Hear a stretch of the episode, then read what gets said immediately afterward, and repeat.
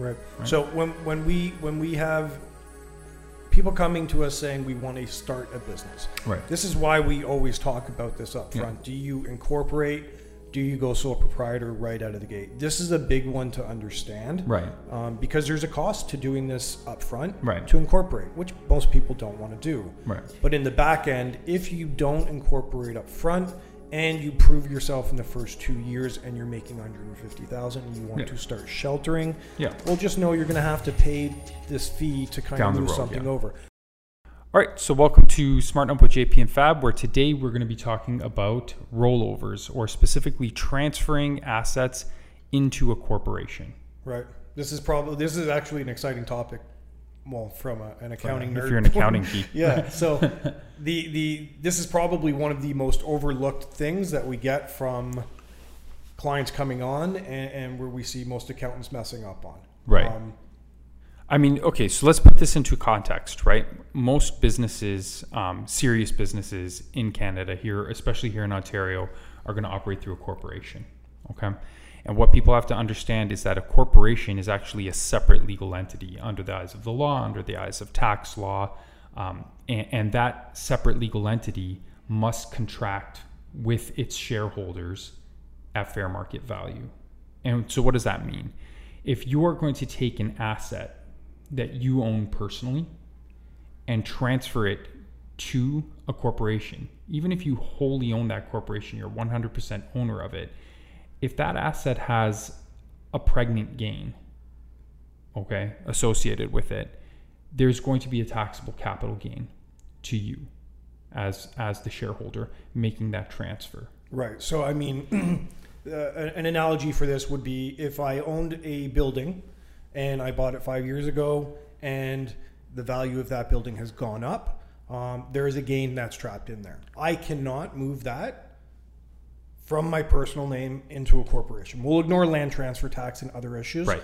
But from a income tax perspective, Canada Revenue Agency will step in and say you have you have deemed to sell this property to the corporation at the fair market value. That's correct, right? So, um, the simplest example of how that would work would be, you know, ten years ago you bought um, some bank stocks for a hundred bucks, and they're worth whatever two hundred fifty dollars now. You you cannot just transfer that to your corporation without paying the tax, right? So this is where we get into rollovers. And rollovers, um, or specifically a Section 85 rollover, is a joint election available to a corporation and another entity that wishes to transfer assets to a corporation, and it allows them to elect um, elect out of paying tax essentially and deferring the gain, the taxable gain, until such a time that the shares of the corporation are sold to a third party. Right. So, in essence, what happens here is you take the asset that has a gain, you sell it to the corporation, and instead of taking back cash as compensation, you take back at least a share or shares of the corporation um, in exchange for that asset. Okay. If you're taking back shares of the corporation rather than cash or rather than debt, like a note payable, okay, then you can make a joint election between yourself and the corporation, electing under Section 85 of the Act, making a proper filing, and Bob's your uncle. You don't have to. You don't have to pay any tax. Right now, so th- I think this is the, the this is one of the most important parts is when you say Section 85 uh, Mm-hmm. rollover. Rollover is just a you know a, a slang that's used Yeah. by accountants. But when you imply or when you when you say Section 85, that is of the Income Tax Act, This is the Income Tax Act. which is law. Exactly, which is it's legislation, right?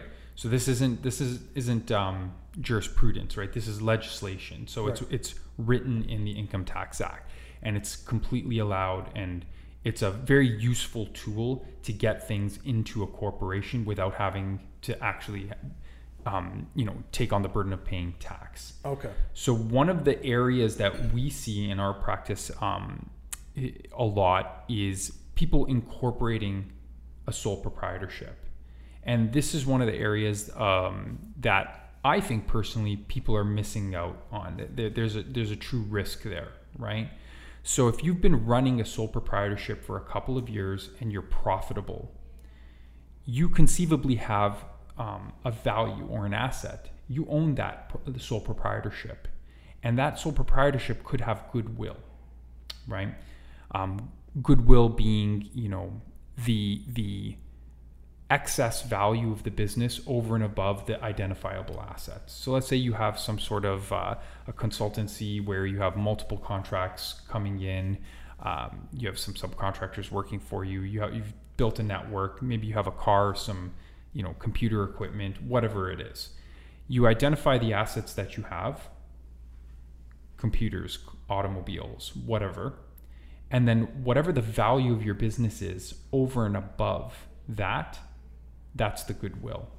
And that's an asset that's being transferred into a corporation when you decide to switch your corporation from a sole proprietorship over to a corporate structure. Right. And I think this is where people get um, get messed up the most is there you're not transferring a building. You're not transferring right. it, it's you are the goodwill. So I mean, if you and I owned our, our, our books personally, yeah and we were making all that income personally, mm-hmm. well, yeah, we have assets, but I mean, we could technically sell our business for good amount for a profit. Yeah, we cannot move that in. The identifiable asset is actually an intangible, which is a client list. Exactly, it's a client list and a client relationship. And that's right? where, and that's where you know, uh, someone, uh, you know, what happened with realtors last year. Right. I'm going to go on, on on a limb here and say probably seventy to eighty percent of realtors will not elect under the 85. That would be my guess. I would say higher. Yeah, yeah. And, and, and you know, Canada Revenue Agency will get into yeah. what departments they've set up um, to go after stuff like this. But you know, that's we, are seeing so much uh, bad advice or non-advice right on this. And, and you know, if we want to concentrate um, just on realtors, so to put this into context um, for anyone listening realtors are now allowed to incorporate something called a personal real estate corporation, whereas before they were forced to practice as sole practitioners um, or sole proprietors or maybe even partnerships, mm-hmm. right? Whereas now they can incorporate a personal real estate corporation or a PREC, right?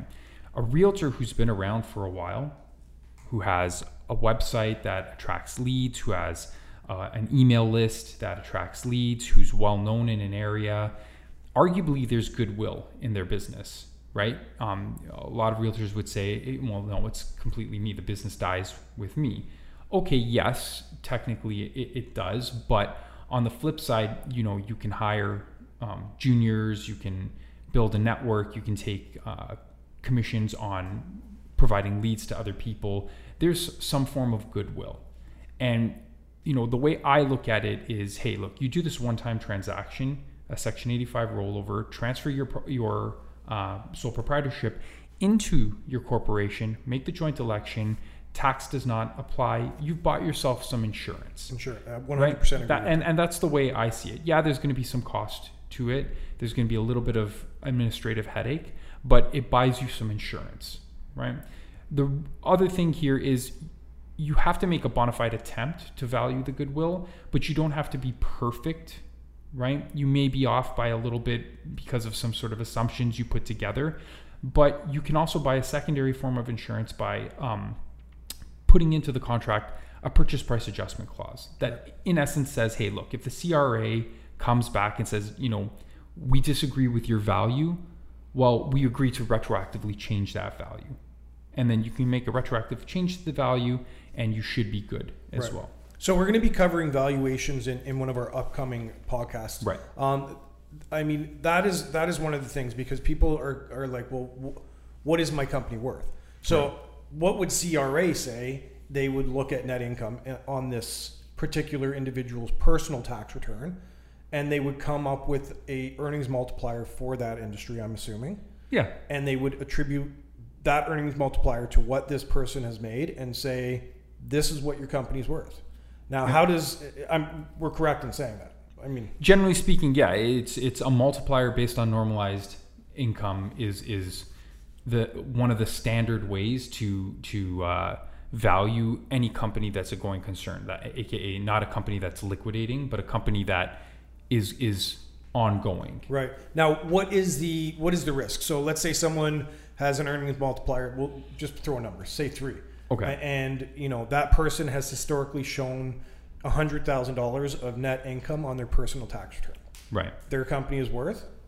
Yeah. So if for whatever reason it's determined under normal um, under normal circumstances, under normal valuation principles, that uh, there's a multiplier of three, a normalized income of hundred thousand dollars, then the goodwill is conceivably three hundred thousand dollars, which means that it's a taxable transaction. You know, if the goodwill was self-created, like you didn't buy uh, a customer list or anything like that. You didn't buy a business originally. If the good, goodwill is self created, then it really has an adjusted cost base or a cost of zero. So that means there's a $300,000 gain that's going to be thrown onto this individual's tax return, right? 150 of that, half at the current rate, is taxable capital gain. And if that's your only income for the year, that's $50,000 of tax. Plus you know you're not going to get caught in the first year probably. You'll get caught multiple years later. There could be non-filing penalties. There could be some penalties associated with it right?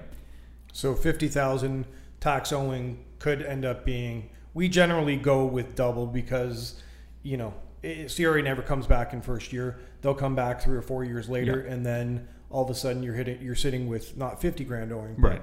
a hundred grand. So that's why we, I mean, yeah yeah. And lack of knowledge of the transaction is not an excuse to to to the CRA to not file right? You've essentially omitted in in this particular case you've omitted $300,000 of income of to to your on on your um, tax return. So you've omitted. It's it's in essence like missing a slip right okay you missed a slip but that's not their fault right, Right. And and and, and to, to talk about that, I mean, I, within the last couple of weeks, I've we've had probably what almost eight or nine people mm-hmm. come in, new businesses, self-employed, move to a corporation. They have not done the rollover.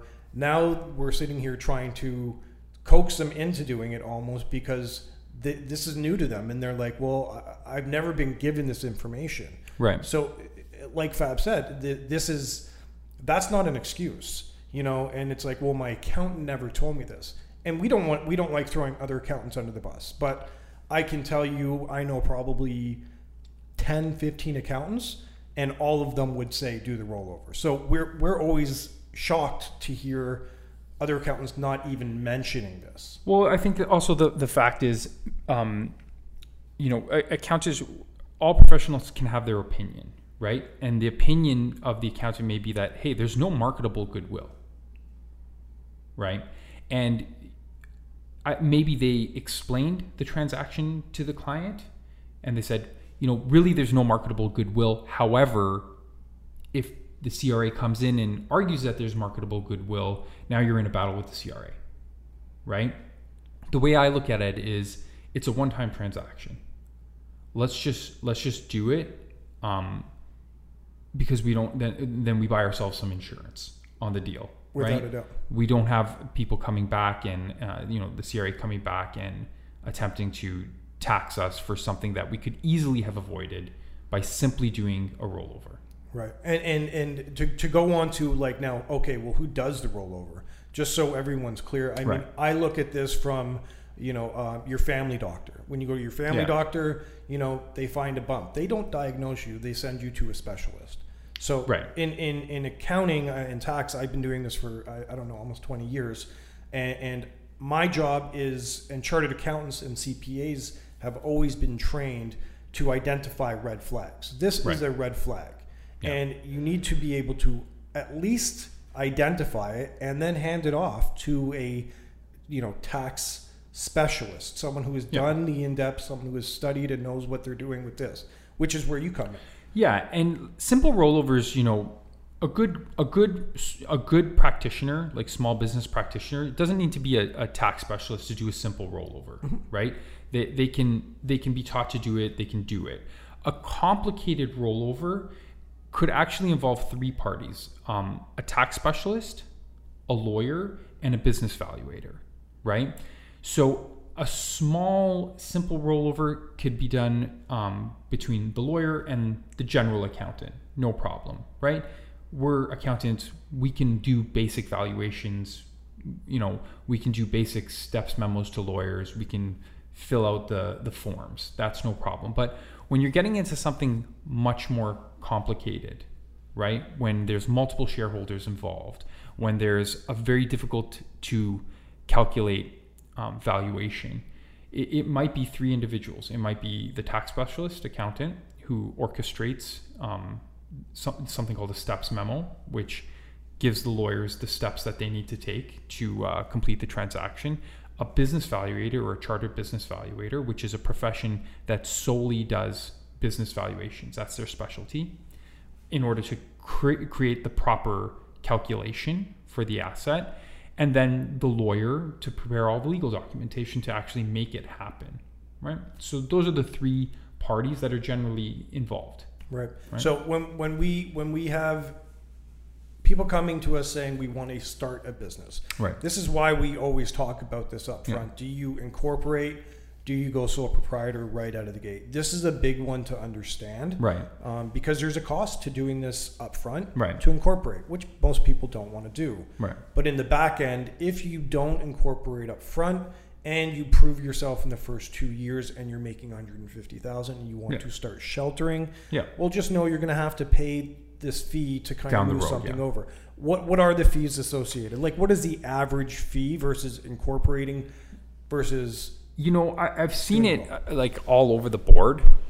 Um, you know, incorporating without the input of an accountant, um, just online, without the input of a lawyer, can be as low as 400 dollars, right? Um, and it can be I've seen it up to two thousand dollars, depending on the lawyers and the accountant's involvement. But it could be even more than that if there's shareholders agreements and whatnot, right? Um, and we're kind of limiting this conversation to small business, right? Um, rollovers anywhere, you know, anywhere from two thousand up to seven thousand dollars to get done, right? If it requires a formal valuation, formal valuation can be anywhere from five to fifteen thousand dollars. So it all depends on the complexity of the situation, but it could be that the entire thing costs you thirty five hundred bucks something simple, buy yourself insurance, get set up correctly, and you're done. Right. right. With most of the smaller ones, that that's what probably see. around there. Yeah. Right. We see around the 3,500, 4,000 for yeah. single realtor yeah. established themselves in the past, moving right. to a corporation. Yeah, and that's a that's one time fees. You know what I mean? Like the, you're never going to be paying that again. Okay. Yeah. yeah. Anything else you want to add to this? No, I think I just want to keep it simple because Section 85 is a very complicated mm-hmm. um, area of taxation. I'm, you know, by no means a specialist in that area. I kind of keep it simple with that, and you know, they're u- utilized for other very complicated reorganizations that I don't think anyone really wants to hear about. Right. Yeah. So I think we'll keep it at that. I think the the takeaway, if anyone's li- for those who are who are listening, the takeaway is: listen, if you're going to transfer something, any asset, okay, including an intangible asset such as goodwill to a corporation, a bell has to go off in your mind saying, hey, is this a taxable transaction? Because the corporation is a separate legal entity from you and you must transact at fair market value. So if it is a taxable transaction, you go to step two, okay, talk to your accountant and say, can I do a Section 85 rollover? Is that applicable here? And if your accountant doesn't even know what that means, then time to shop for a new accountant. well, you, you got to talk to somebody who does know what that means. Yeah. Right. Right. That's it.